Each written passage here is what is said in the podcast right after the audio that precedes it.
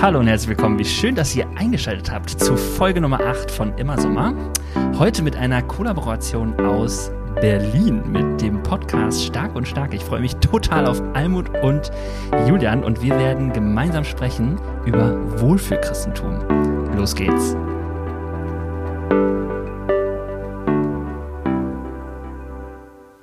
Hallo Almut, hallo Julian. Hallo Dennis. Hi Dennis.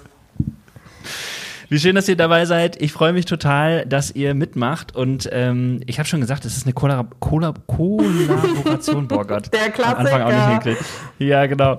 Ähm, vor allen Dingen äh, richtig cool äh, von äh, Westfalen nach Berlin, weil ich in Co-Quarantäne bin. Ich habe das Wort einfach mal erfunden. Gefällt mir gut. Meine Tochter ist in Quarantine und deswegen ähm, habe ich gedacht, ich darf nicht so viele Menschen sehen, aber wir können uns äh, digital austauschen über irgendein cooles Thema und ihr habt gesagt, klar, machen wir. Natürlich. Ja, immer. Es lebe die Technik, oder? Wenn wir eins in den Corona-Zeiten gelernt haben, dann doch wohl, wie wir das hier einfach alles mit Technik überbrücken. Eben.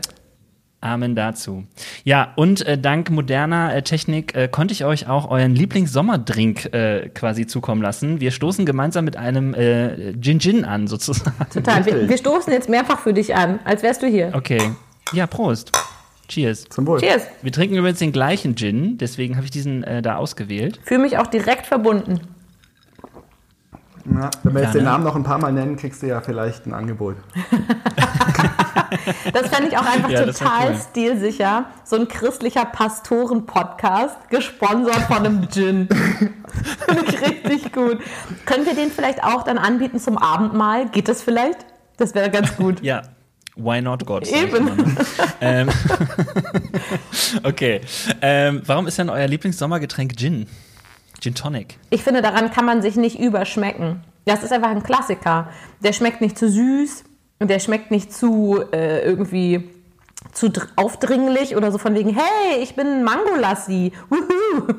Und, denkst, und dann denkst du genau. Nimm direkt sieben von mir. Genau. Und du denkst dann siebenmal so, boah, geil. Und beim achten Mal denkst du, oh, alter Schwede, nie wieder Mangolassi. Und das geht eben beim Gin Tonic nicht. Der ist einfach, das geht immer. Oder? Das stimmt. Ja, absolut. Außerdem äh, schützt er gegen Malaria und das ist im Sommer ja auch nicht ganz Uh, unpraktisch. ja. Und immer eine gute Ausrede, ihn auch schon vormittags zu trinken. Er schützt gegen, er schützt gegen Malaria, Ja. ist das wirklich so? Crazy. Ja, sehr gut.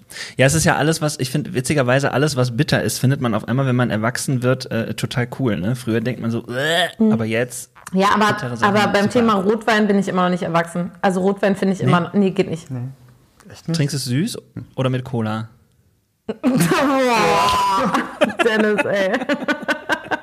Kennt ihr nicht die Partys, wo man. Doch, wo man Rotwein mit natürlich. Cola Ja, natürlich. Ah, ja, Ich wollte gerade sagen, hat man das nicht in Berlin gemacht?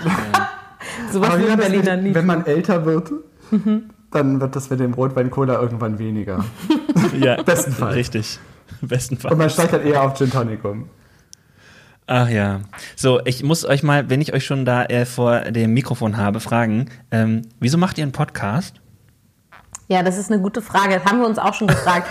Also die ursprüngliche Geschichte war so, dass ähm, erstmal was wir mitbringen ist, dass wir eh immer den ganzen Abend, sobald unsere zwei Kinder schlafen, auf der Couch verbringen und redend.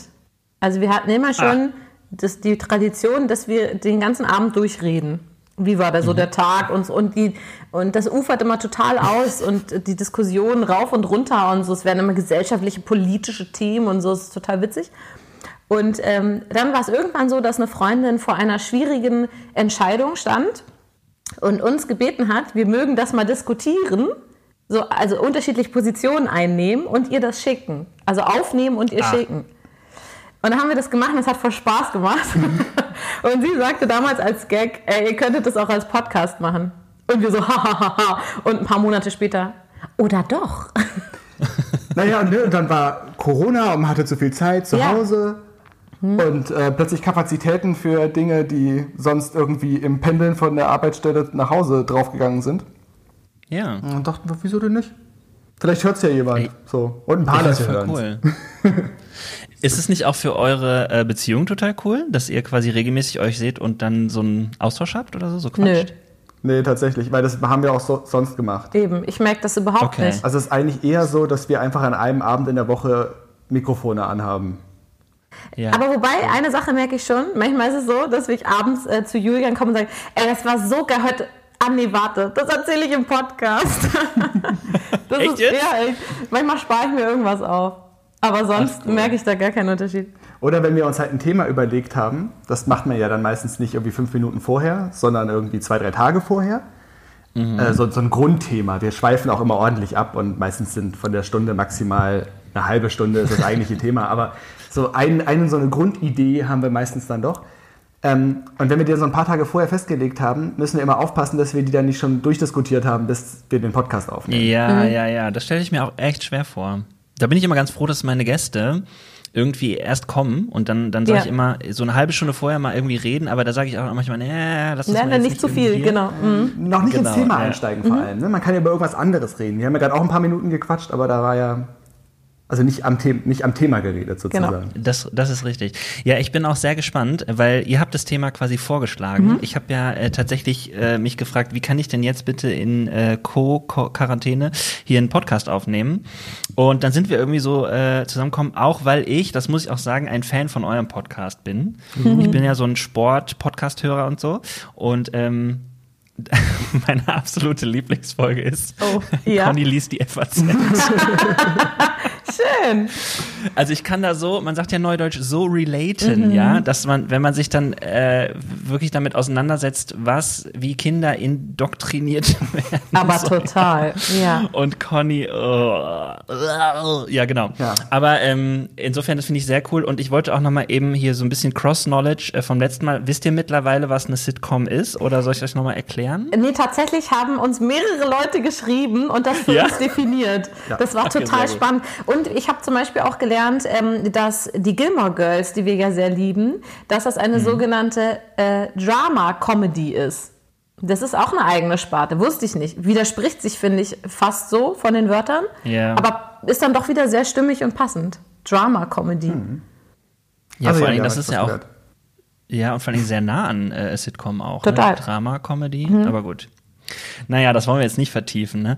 Ähm, bevor wir äh, starten mit einem Thema, äh, ich habe schon gesagt, Wohlfühlchristentum. Ähm, ihr müsst gleich erklären, wie wir darauf oder wie ihr darauf gekommen seid. Ja. Ähm, erzählt doch mal ein bisschen, also ähm, ich habe überlegt, wie wir erklären können, wie wir uns kennengelernt haben. Ähm, das, wie würdet ihr das denn erklären? Ja, das ist eine sehr gute Frage. Ich, tatsächlich habe ich oft so das Gefühl, wir sind ja auch ein ähnliches Alter und so und wir waren also so rund um Berlin zusammen unter in so im Baptistenkreis und da kennt man sich dann irgendwie, oder? Habe Ja, ich oft so Ba- das Gefühl. Baptistenbubble. Baptistenbubble. Oh, das spricht sich auch richtig gut. BB. Ja, richtig. Also, oder wie würdest du sagen? Ja, also ich habe äh, in der Nähe von Berlin studiert. Ähm, offiziell sage ich immer Berlin, weil die Leute das nicht verstehen, wenn ich in der Nähe von Berlin sage. Ja, sehr sinnvoll. Aber ähm, ja, da habe ich studiert und deswegen, ich habe auch gedacht, wann sind wir uns überhaupt das erste Mal über den Weg gelaufen? Weiß ich nicht. Ich weiß nur, dass wir irgendwann mal auf einer Hochzeit von gemeinsamen Freunden ähm, da irgendwie äh, miteinander gequatscht haben und uns sympathisch fanden. Und äh, Julian und ich erinnern uns auch, dass wir dich als Moderator erlebt haben, aber wir wissen nicht mehr wo. Ich glaube auf dem Buju. War das, hast du mal irgendwie Bujo oder so moderiert? Ja, ja, ja, ja, genau. Also- so, ein, so ein Jugendfestival. Genau, genau. Für alle, die nicht wissen, was Bojo ist. Ah, ja, richtig. genau. Siehst du, und da tatsächlich ähm, haben wir uns beide dran erinnert, weil wir dich beide richtig gut gelungen fanden. Und ich fand's cool, dass ich den kannte, der da oben steht. Ah, ja, Ja. gut, stimmt. hi, Dennis, Ja. hi, hi. Guck mal, hallo, Von weißt wegen gleiches Alter. Berlin. Schon ein bisschen älter und damit immer schon so ein bisschen, Bisschen cooler, ja, das stimmt. Ja, Was? Ich bin ein bisschen älter? Ich meine, oder? weiß ich nicht. Wie alt bist Ich du bin denn? 36. Ja, siehst du? Ja, ein bisschen bisschen älter. Wir sind Ach, 33. okay. Ach so. Das heißt, ah, okay. Das heißt, ihr habt so ein bisschen das Gefühl gehabt, uh, krass, wir kennen den alten Moderator. Genau. Bei den alten nicht, sondern den coolen. Ja, eben. Du hörst das in das völlig falsche Licht. Ja, danke, danke. Also äh, genau, da haben wir uns kennengelernt und jetzt müsst ihr noch erklären, ähm, ähm, we- wo, also was macht ihr? Was, was dürfen wir wissen aus eurem Leben? Okay, ich fange an. Einfach mal an. Freestyle. Ähm, ich bin Almut. Man erkennt mich ganz gut, weil ich die einzige von drei Stimmen bin, die weiblich ist. Nur kurz so. ähm, ich bin 33, das haben wir ja eben schon gespoilert. Ich bin Pädagogin, das heißt, ich arbeite in der Elternberatung. Ich biete also Einzelberatungen an und Gruppen und Kurse für Eltern mit oder ohne Kindern. Ähm, was muss man noch über mich wissen?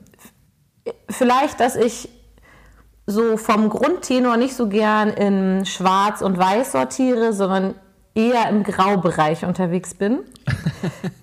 Wobei jetzt, wo es so aus meinem Mund rauskommt, es gibt vielleicht auch Ausnahmen. Zum Beispiel Die Bildzeitung. die Bildzeitung ähm, und äh, warmes, weiches Obst, weil das ist einfach richtig eklig. Und, oh, oh, oh nein, weil mir fällt auf jeden Fall noch eine Sache ein. Toilettenpapier nach hinten abrollen. Also, also das, muss, Absolutes das, No-Go. das muss man gar nicht Ja. sagen, oder? Das ist ganz schwarz zu sehen. Danke, ich ja, auch, eben. Ja, ja, ja. Ähm, also deswegen. Schwarze Liste. Ja, eben. Aber ansonsten, so ganz grundsätzlich, bin ich eher im Grau unterwegs. Also nicht trist, Okay. sondern ihr wisst schon. Und du? Ja. Ja, ich bin Julian, ich äh, bin der Mann dazu. Ähm, hast du schon gesagt, wie lange wir verheiratet sind? Nee. ne? Wir sind äh, dieses Jahr seit zwölf Jahren verheiratet. Hm, Darauf stoßen wir kurz an. Zum Wohl. Prost. Cheers. Ähm, genau, äh, die zwei Kinder habe ich auch, mehr auch nicht. ähm, äh, ich habe mal Geografie studiert. Ähm, das hat auch echt großen Spaß gemacht, weil das war immer so ein bisschen wie, ich sage immer wie Discovery Channel gucken, nur halt in der Uni.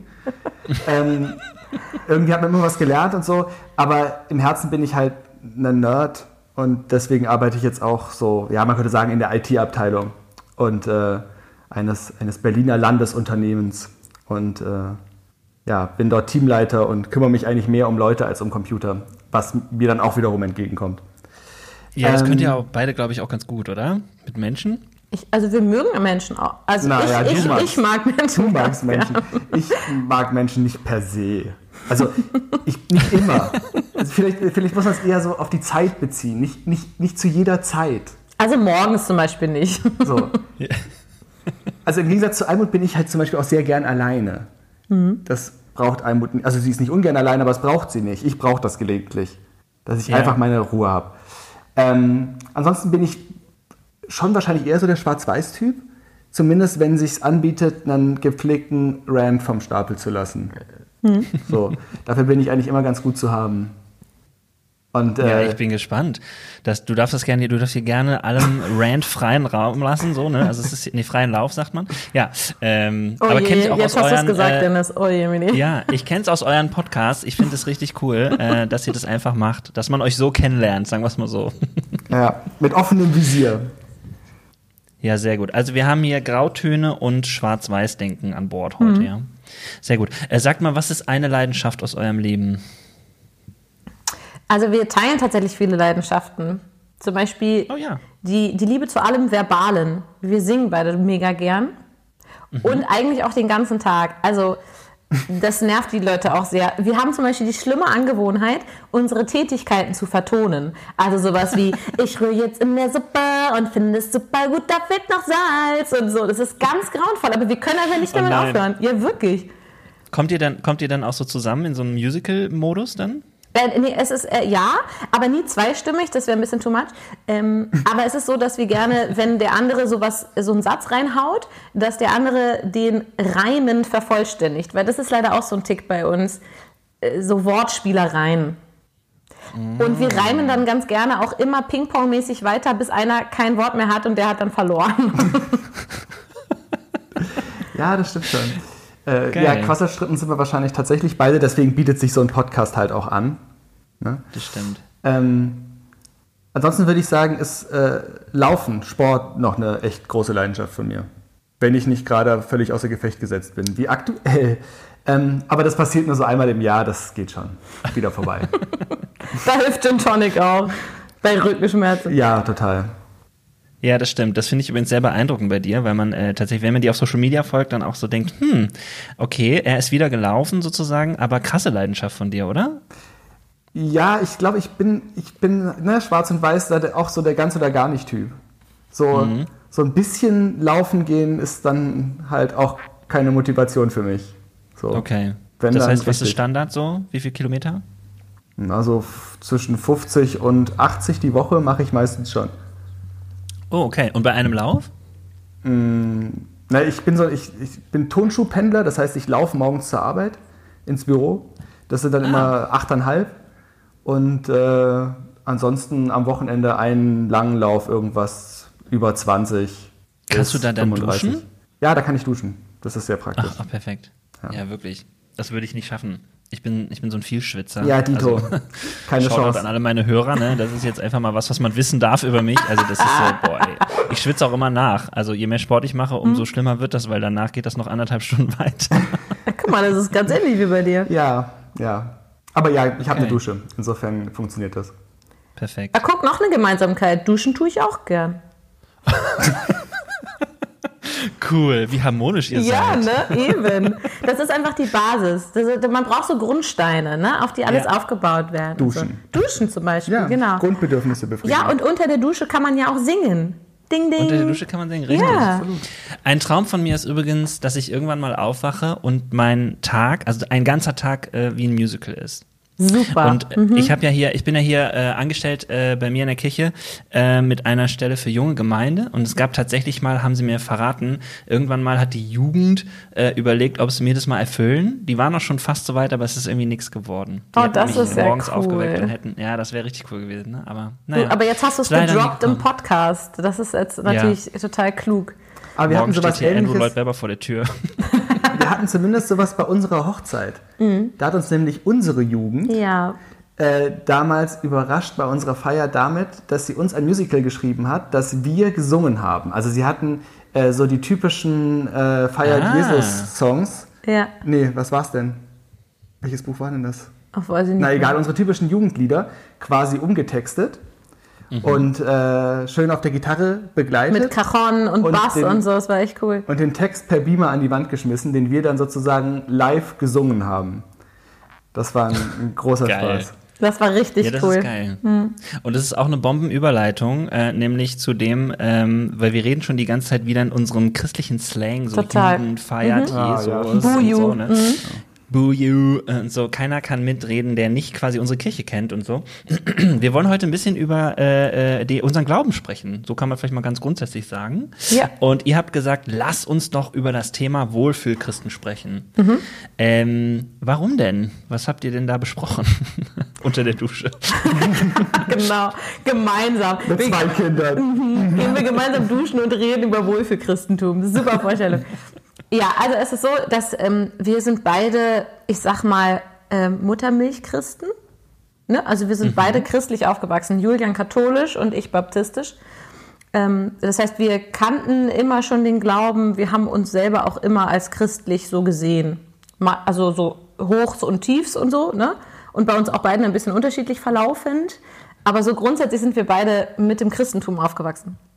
Und äh, gerade in Baptistengemeinden ist das ja dann so, dass man da aufwächst im Sinne von, zuerst ist man dann im Kindergottesdienst, wenn man ganz klein ist, dann gibt es die Jungschar für ein bisschen ältere Kinder, wo auch gemeinsam gesungen wird, gebastelt und so weiter.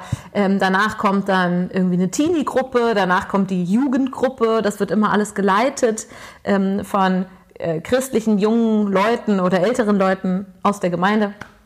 Und so bin ich immer mitgewachsen und war immer Teil von irgendwelchen Gruppen und hatte viele Freunde auch ähm, einfach aus diesem Baptistenkosmos. Ne? Das finde ich auch schon wieder ganz spannend. Nicht aus dem christlichen Kosmos, weil Katholiken gab es da nicht, außer Julian.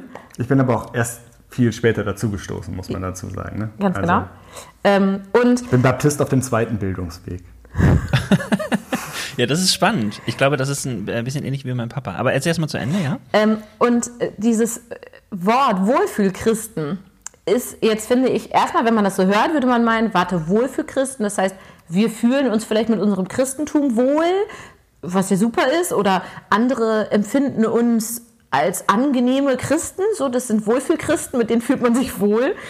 Aber so sind wir nicht mit diesem ähm, Begriff konfrontiert worden, sondern es war tatsächlich Kritik von Christen an Christen. Ähm, oh, man könnte jetzt sagen an liberale Christen, wobei ich eben diese Labels gar nicht so möchte. Aber was dahinter steckte, war die Kritik. Ähm, man könnte sagen, ihr seid so Rosinenpicker-Christen. Ne? Ihr sagt, das und das nehme ich aus der Bibel, weil das passt zu meinem Bild äh, auf Welt, auf Menschen, auf Glauben, ne? zu meinem humanistischen Weltbild und so weiter. Das nehme ich aus der Bibel, so pick, pick, pick. Und der ganze Rest, da sage ich immer, ja, historisch, muss, muss immer im Kontext sehen. Oder ja, nee, so war das ja nicht gemeint. Das kann man relativieren. Das, ja, das muss man auch relativieren. So. ja, ja. Ähm, und und das, das, da, da wurde ich immer wieder in meinem Glauben mit konfrontiert, dass andere Christen das nicht nachvollziehen konnten. Und das auch sch schlecht fanden. Also sozusagen, so ist man nicht als richtiger Christ. Das macht man nicht. Du kannst nicht sagen, nee, ja, hier, Paulus, das, dem glaube ich das nicht. Oder ich sehe das anders als, als der. So, weil das ist doch Gottes Wort. So, du kannst nicht irgendwas aus der Bibel nehmen und sagen, nee, das, dem folge ich aber nicht. Weil das ist doch die Bibel. Und deswegen wurden wir schon häufiger und auch letztens erst als Wohlfühlchristen bezeichnet. Als Ach, okay. nicht nettes Wort. Da ist Oh, also ihr wurdet bezeichnet äh, in, einem, in einer Diskussion oder in einem Kommentar oder so? genau, also in sozusagen einer Oder Andacht. hatte Julian mal wieder gerantet? Möglicherweise. nein, nein, nein. Tatsächlich ähm, gebe ich mir große Mühe, im, äh, äh, im, im, im christlichen äh, thematischen Diskussionen nicht zu ranten. Das führt meistens zu nichts Gutem, weil der, der Rant ist ja eine Überspitzung, eine Satire. Und äh, das ist meistens dann eher kontraproduktiv. Da muss man Richt- mit, den, mit den richtigen Leuten sprechen, damit das gut funktioniert. Und die, die einen als. Wohlfühlchristen bezeichnen, das sind dann nicht die Leute, bei denen so eine Satire funktionieren würde. Ja, ja, ja. Das, das, ach, da gebe ich dir vor recht. Aber es ist auch interessant, dass du das sagst, dass du es eher äh, raushältst, weil es auch ein bisschen was darüber aussagt, wie ähm, gut Christen sich auf so unterschiedliche Genres und auch so, ich sag jetzt mal eher feinere Künste der Kritik äh, einlassen können, sozusagen. Ja. Da Okay, kann man ja auch aber Caroline ähm, Kebekus mal fragen, ne? Stimmt. Ja, die ist Klar. auch Christin. Stimmt. Möglicherweise hat die da auch schon so ihre Erfahrung mitgemacht, wie möglicherweise. Kirchen so, auf so ist, die, ist die kritisch mit der Kirche? Minimal. ganz bisschen. Bissel. Ja, okay, aber um das Bild komplett zu machen, äh, Julian, ähm, du bist äh, Katholik. Was Mhm. für einer bist du denn? Was für ein Katholik? So ein schwarzer oder so ein weißer? Also ich, ich, war, ich war Katholik. Ich bin äh, aus der katholischen Kirche ausgetreten und habe mich äh, baptistisch taufen lassen. Das Ah, heißt, ich bin okay. mittlerweile äh, Baptist. Kondeswort. Kompletter Baptist, so wie sich das gehört. ähm, nee, aber tatsächlich bin ich katholisch aufgewachsen und wir waren, als wir klein waren, auch viel in der Kirche. Also wöchentlich, am Sonntag halt, ne, vor der Sendung mit der Maus. ähm, und äh, ja, das war so der Deal. Ne? Ja, schon klar. Ähm, also schien es meinen Eltern irgendwie schon nicht unwichtig zu sein, dass wir so aufwachsen, Ja. aber in dem Moment, wo das irgendwie für uns, also in dem Moment, wo wir da hätten tatsächlich mitreden können oder es anstrengend gewesen wäre, uns zu zwingen, war es dann eigentlich auch vorbei. Okay. So. Ähm, Aber trotzdem war der Katholizismus immer Identität in deiner Familie. Also auch so bei in der ganzen Tanten, Großelterngeneration und so. ja, absolut. Egal wie ernst zu nehmen das jetzt von außen betrachtet ist. Um es mal möglichst diplomatisch auszudrücken. Nein, es sind natürlich, nein, es sind, es sind, halt, es sind Rheinländer. Meine Familie sind Rheinländer, das sind Katholiken in der wievielten Generation auch immer. Und das ist ein starkes identitätsstiftendes Merkmal, unabhängig davon, wie gläubig man jetzt ist. So, so Rheinländer sind auch besondere Katholiken. Da, das ist auch Caroline Kebekus, da schließt sich der Ah. Kreis. Ja, Ja. Also weil das einfach, äh, das hat, äh, das ist ja in der Kultur, ne? Das findest du ja auch in den Karnevalsliedern so, ne? Stimmt. Äh, und so, das ist einfach normal, dass du an den lieben Gott glaubst. Und Genau. So, ne? Richtig, Ja, eben. genau. Ja. Und äh, dennoch fanden die das ziemlich irritierend, meinen Konfessionswechsel. Mhm. Ähm, ja, irritierend ist wahrscheinlich ein ganz gutes diplomatisches Wort. Äh, bis auf meine Oma, die fand es großartig. Äh, weil die meinte, ach, das ist ja toll, dass du glaubst, das wusste ich ja gar nicht. Und sie hat sich einfach nur gefreut, dass ich an Gott glaube. Und damit war das Thema für sie äh, eigentlich auch erledigt. Ähm, ja, der Rest meiner Familie hat sich damit ein bisschen schwerer getan und das ist jetzt auch nicht häufig Thema, wenn wir uns sehen. So, Okay. das wird eher ausgespart. Aber dazu kam halt auch, dass die tatsächlich mit Baptisten nichts anfangen konnten. Also, und das muss man ja auch sagen, viele Menschen, wenn sie Baptisten hören, assoziieren das durch die Medien und so mit diesen ähm, Southern Ja. Baptist, den amerikanischen, ne? Und das ist keine gute Assoziation. Das, ja, und auch mit den deutschen Baptisten, die ihre Kinder nicht in die Schule schicken. Ja, genau, ganz und, genau. Und äh, Skandale. Richtig. Eher, also die sehr, sehr konservativen, auch Ganz wenn genau. ich auch nicht so an die Labels glaube, aber das muss man schon sagen. Extrem Genau. konservative. Genau, gerne die evangelikale Ecke und so weiter und so fort. Und ähm, das, glaube ich, war auch ein Problem, dass die das nicht einsortieren konnten und das spontan so ein bisschen, dass da so ein bisschen die Sektenalarmglocke anging. So, verständlich, Ja. weil sie konnten es, sie kannten das einfach nicht. Ist auch immer noch so, dass äh, also Leute, die äh, ich jetzt aus äh, meiner Gemeinde hier kenne, äh, junge Menschen, das, äh, das ist immer noch so, dass sie von ihren Religionslehrern hören oder gefragt werden, so, sie wissen Mhm. nicht ganz genau, aber Baptisten, das ist doch, glaube ich, eine Sekte, oder? Also wo du denkst, hä, das musst du als Lehrer doch wissen. Aber, Mhm. Ja, eben, ja. Naja, äh, genau. Aber ähm, gut, das heißt, und dann bist du, äh, also dann, ihr habt euch in Berlin kennengelernt sozusagen und da seid Genau. ihr gemeinsam auch irgendwie mit eurem Glauben gemeinsam unterwegs gewesen, ja? Ich habe Julian einfach mitgenommen. Ah, Also er hat über mich diese ganze Baptistennummer kennengelernt. Ähm, und ist dann einfach, das, das mochte ich und mag ich an Julian ja auch immer sehr, dass er einfach sagt, ja, klingt interessant, ich gucke mir mal an. so ganz wertungsfrei einfach, ne? Und dadurch Ja. ist er dann mitgekommen in die Gottesdienste, dann ist er mitgekommen in die Jugend und hat direkt gemerkt, das sind total coole Leute, das sind kluge, interessante Sachen, die hier passieren. Ähm, er hat sich direkt mit all den Leuten auch so gut verstanden und ist dann einfach immer erstmal mitgekommen. So und hat das dann wachsen lassen in sich. Ja, was ich glaube ich an der Gemeinde wirklich toll fand ist, und damit kommen wir glaube ich auch wieder ganz gut zurück zum Thema, dass es tatsächlich Menschen sind, die ihren Glauben ernst nehmen. Also die daraus tatsächlich etwas ableiten, wie sie ihr Leben leben und wie sie sich in ihrem Leben und im sozialen Kontext und wie sie sich dort verhalten. Ähm, das ist was, was ich in der katholischen Kirche so nicht mitbekommen habe. Sondern das war, also dieses, dass Leben und Glauben eine Einheit bilden und nicht der Glauben quasi Sonntag stattfindet und das Leben so dazwischen. ja, ja. So, und äh, das fand ich, fand ich sehr beeindruckend. Und das hat mich, glaube ich, auch gekriegt. So. Ja. Ja, das ist äh, tatsächlich interessant, weil äh, ich habe das früher auch, äh, das habe ich glaube ich schon mal in der Folge mit Melanie gesagt, dass äh, ich früher auch so meinen Glauben oft äh, anderen Leuten so erklärt habe, dass ich gesagt habe, ja, aber bei uns, da ist es sozusagen lockerer, so, das war so das eine Argument. Klar. Und äh, gleichzeitig aber auch so, ja, wenn du da hingehen willst, dann gehst halt dahin und wenn du dann nicht hingehen willst, dann gehst halt auch nicht dahin. Also so habe ich Ja. auch immer den Unterschied der Taufe erklärt dass ich gesagt habe, bei uns ist es wirklich ähm, ähm, mit dieser Entscheidung ganz äh, direkt hängt das zusammen. Das sehe ich heutzutage auch noch ein bisschen anders, weil ich so merke, ist für mich eher eine Reihenfolge ähm, und das kann man auch wirklich ähm, anders erleben. Da habe ich auch Leute kennengelernt, aber so habe ich das immer früher so angepriesen, so meinen Freunden. Und trotzdem haben die das auch gesagt, dass äh, sie zumindest sehr beeindruckend daran finden, die dieses Überzeugtsein oder auch Ja. wie ernst das äh, quasi genommen wird. Ähm, bis hin zu den Leuten, die dann natürlich anfangen, und da sind wir ja wirklich beim Thema, wie Ja. ernst nimmst du denn deinen Glauben? Ganz und genau. in der Kirche dann ja meistens auch mehr so, ne? Ganz genau. Und ich finde, das ist ja, scheint ja offensichtlich auch was Urmenschliches zu sein. Dieses sich abgrenzen, dieses, das sind wir und das sind die.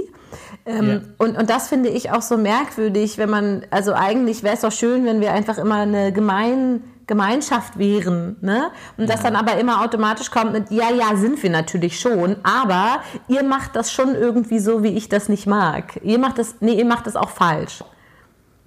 Oder mal positiv gesagt, ich verstehe das nicht. Ich verstehe nicht, wie ihr so glauben könnt. Ich verstehe euer Bibelverständnis nicht. Und da muss man auch wieder sagen, ich könnte, wenn man mich jetzt, also wir haben mittlerweile viele Freunde, die Agnostiker sind, die nicht glauben. Ähm, wir haben eine Freundin, die ist Muslima. Wir sind befreundet mit einer jüdischen Familie. Also ich meine, wir leben in Berlin, klar. Ähm, das ist wunderbar, äh, voller Pluralität.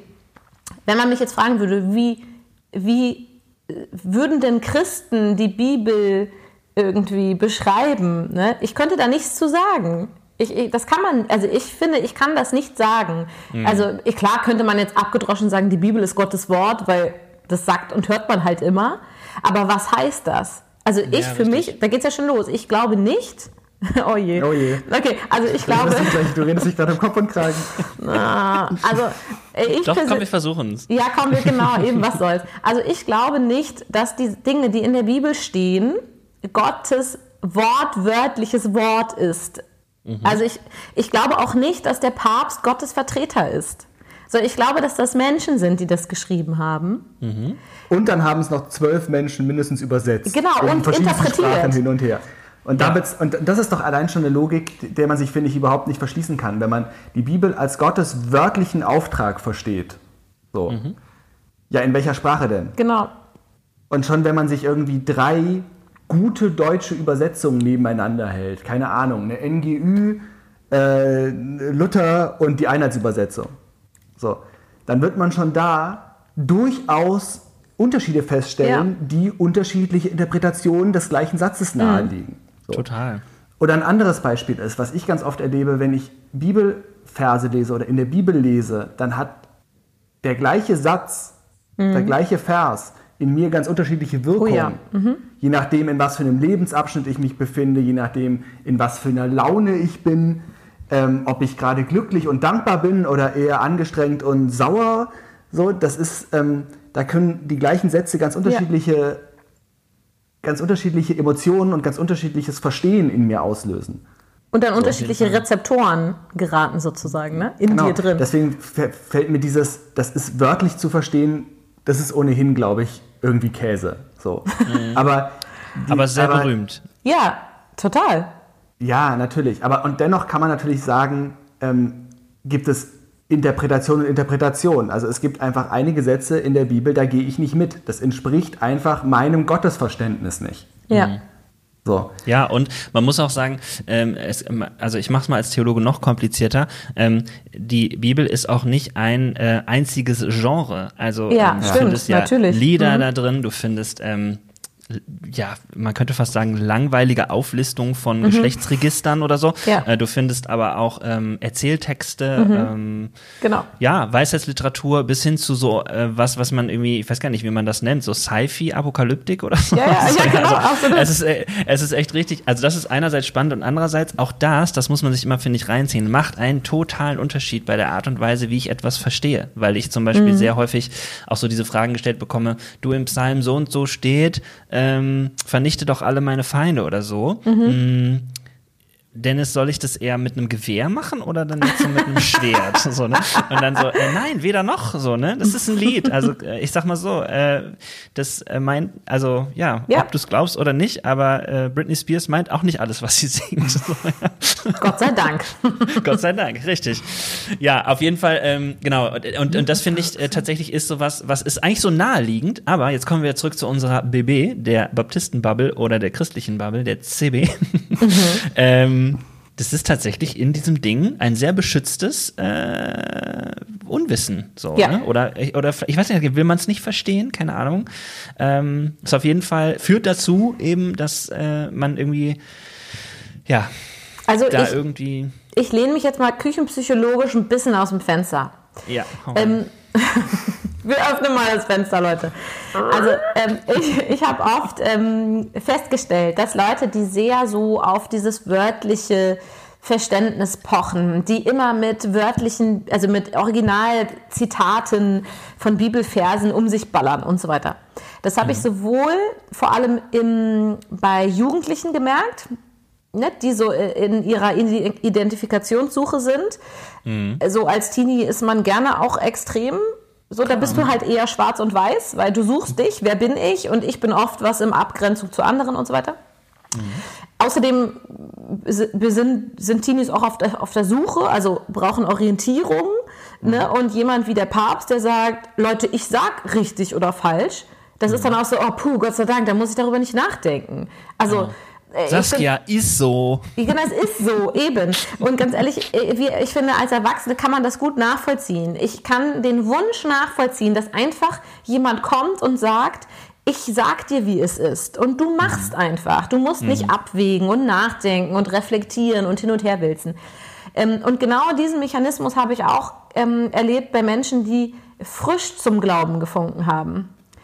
Ne, also die auch als Erwachsene überhaupt erst den christlichen äh, Glauben entdeckt haben oder da auch tatsächlich irgendwie neu in Freikirchen kamen und das ganz neu verstanden haben, dass die erstmal so so übers Ziel hinausgeschossen sind, könnte man vielleicht sagen. Also die auch erstmal extrem sein mussten, um dann so ein bisschen zu leveln. Vielleicht. Ich erinnere mich noch, wir hatten vor einigen Jahren Da war ich gerade relativ frisch baptistisch getauft. Hatten wir in der Gemeinde die Diskussion darüber, wie man denn eigentlich Mitglied in unserer Gemeinde werden kann. So, also der klassisch-baptistische Gemeindeansatz ist durch die Gläubigentaufe. Es muss nicht unbedingt eine baptistische Taufe gewesen sein, kann auch bei den Methodisten stattgefunden haben, beispielsweise.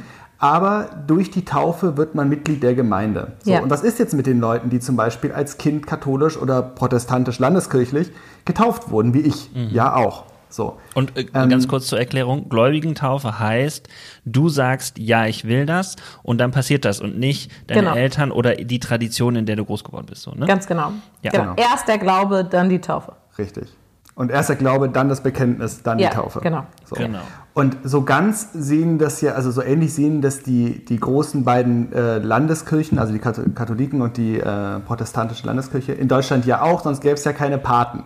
Die sind Mhm. ja quasi dafür da, genau das für dich vor Gott, vor Jesus zu übernehmen. Ja. So. Ähm, aber was ist denn mit den Leuten? Können die Mitglied in der Gemeinde werden? Und die Antwort ist nach wie vor nein. Ähm, sondern sie müssen sich taufen lassen, weil diese Taufe nicht gilt.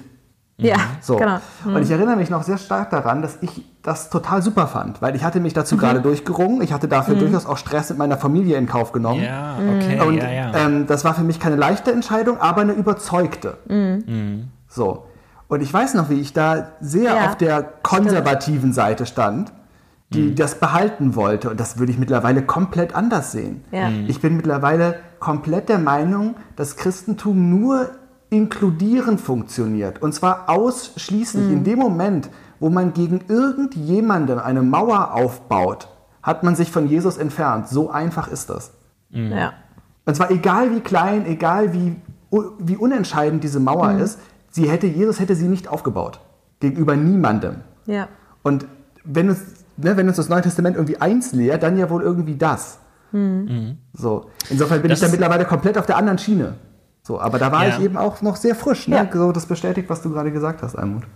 Ja, und das ist ja auch das Faszinierende, dass äh, wir reden, wir haben ja am Anfang darüber geredet, wie versteht man die Bibel, ähm, und das hängt mit diesem Wohlfühlchristentum insofern zusammen, dass ja immer der Vorwurf ist, wenn du nicht das wörtlich nimmst, dann nimmst du die Bibel nicht ernst, dann Ja. pickst du dir so deine Rosinen Ja, raus, genau. und so kommt das dann zu so Überzeugungen und so. Und ein zweiter Vorwurf ist ja, das, was du gerade gesagt hast, ist ja immer so, ja genau, immer überall die Liebe reinmachen und Jesus sozusagen genau, ist so genau, der höchste ja. Maßstab und so weiter und so fort. Aber hier steht's doch sozusagen. Also Mhm. das hätte Jesus bestimmt auch nicht äh, gemacht oder auch nicht doof gefunden und so weiter und so fort. So, ne? genau. Und da, da bin ich auch immer so, dass ich so merke, hä, also wenn ich mir mal das Leben von Jesus angucke mh, und mal zusammenzähle, wie oft der gesagt hat, mh, ja klar Leute, denkt ihr das so oder ja, habt ihr das, klar habt ihr das für seit Jahren hier so gelehrt, ich sag euch aber äh, anders. So, ja. und sich auch richtig ja. anlegt oder ist mir egal, ob man heute äh, heilen darf oder nicht, macht das einfach. So, ne? und da sind wir immer noch nicht bei dem Teil, was waren denn die Wunder damals und so, das ist auch schon schwer genug. So, ne? Absolut. Aber ja, äh, sehe äh, seh ich absolut so. Ähm, aber ich merke auch, wie schwer das Leuten fällt. Gerade finde ich voll das gute Beispiel am Anfang, wenn man dann halt auch selber sich so durchgerungen hat und so aus Überzeugung gesagt hat, so ich mache das jetzt. Ähm, und dann sich auf einmal verändern soll. So. Und da finde ich äh, tatsächlich so, so eine, so eine ähm, Sache ganz spannend dran, weil ich frage mich auch immer, woher kommen die Extreme?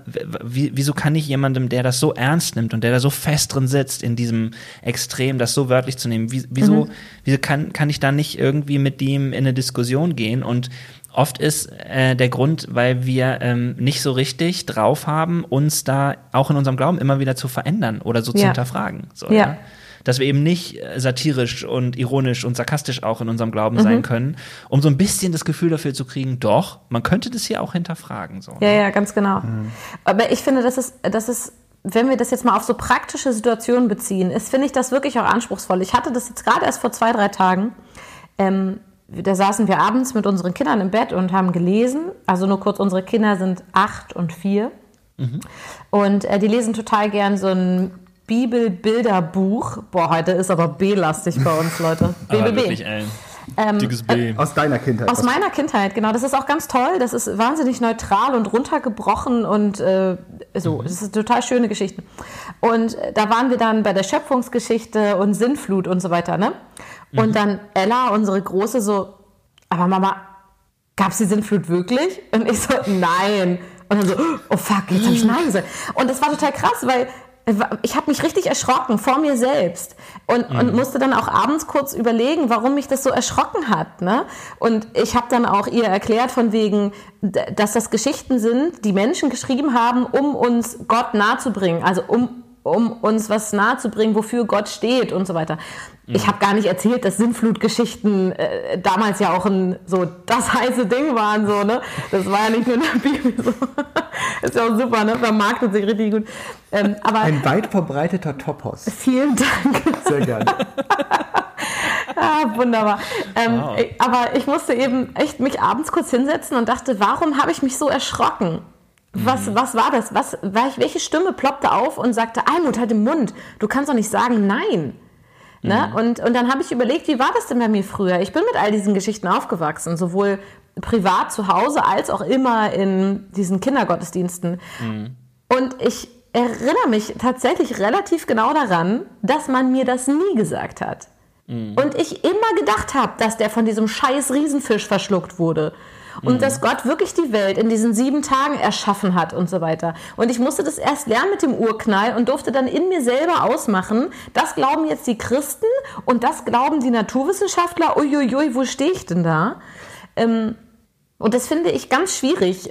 Ich habe das auch nie rausgetragen. Ich hätte das vielleicht auch mal irgendwie mal jemandem sagen können. Das hätte bestimmt geholfen. Ich habe das alles in mir drin ausgemacht und das ist echt, das, das war für mich ein Problem.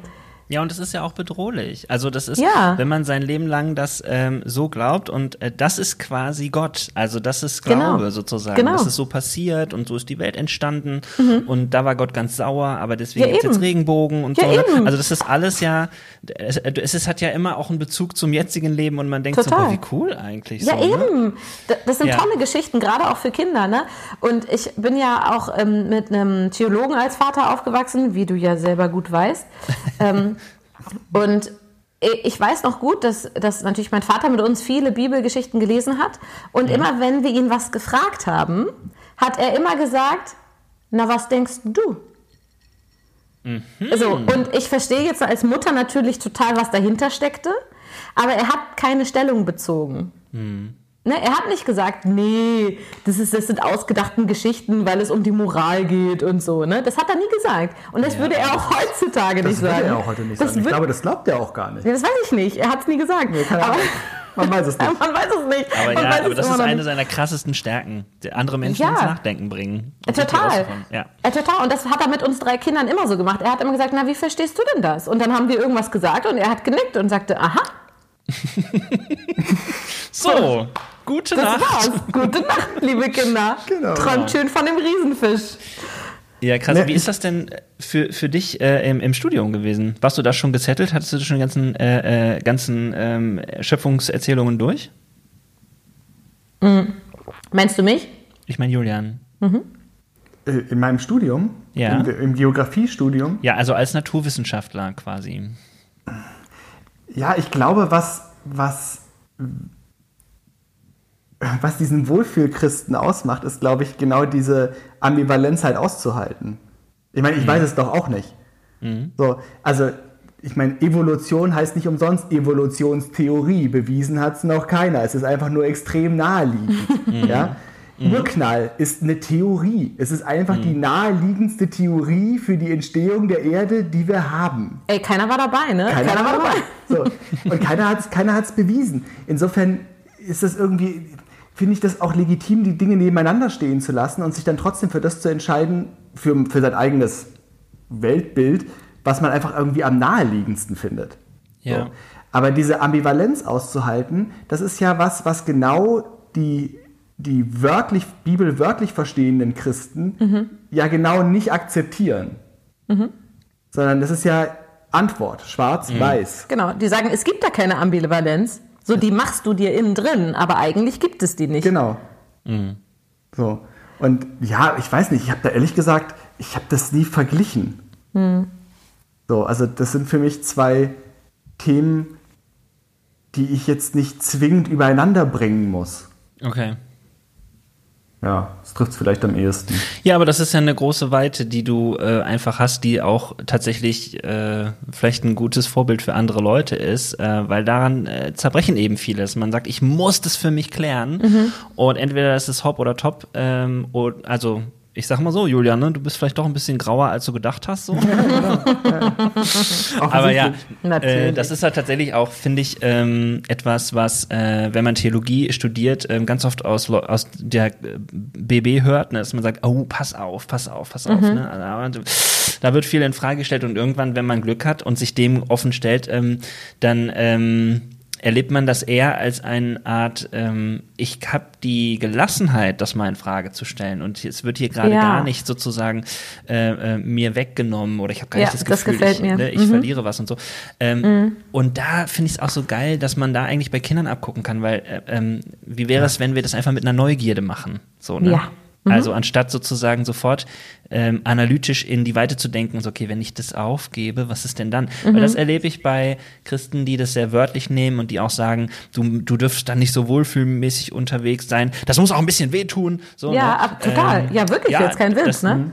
Ja, genau. Also äh, das ist halt so dieses dieser klassische Vorwurf. Ne? Also ich habe äh, ein bisschen recherchiert vorher und ähm, Wohlfühlchristen wird ja auch gerne Wellness-Christ und so weiter ah, genannt. Okay. Wellness-Evangelium und so, äh, ah, äh, Wellness-Religion. Also so dieses, ja genau, also ich nehme das Gute sozusagen, mhm, ich mache mal so ein genau. Spa-Day mit der Bibel. Ja, genau. So. Ja.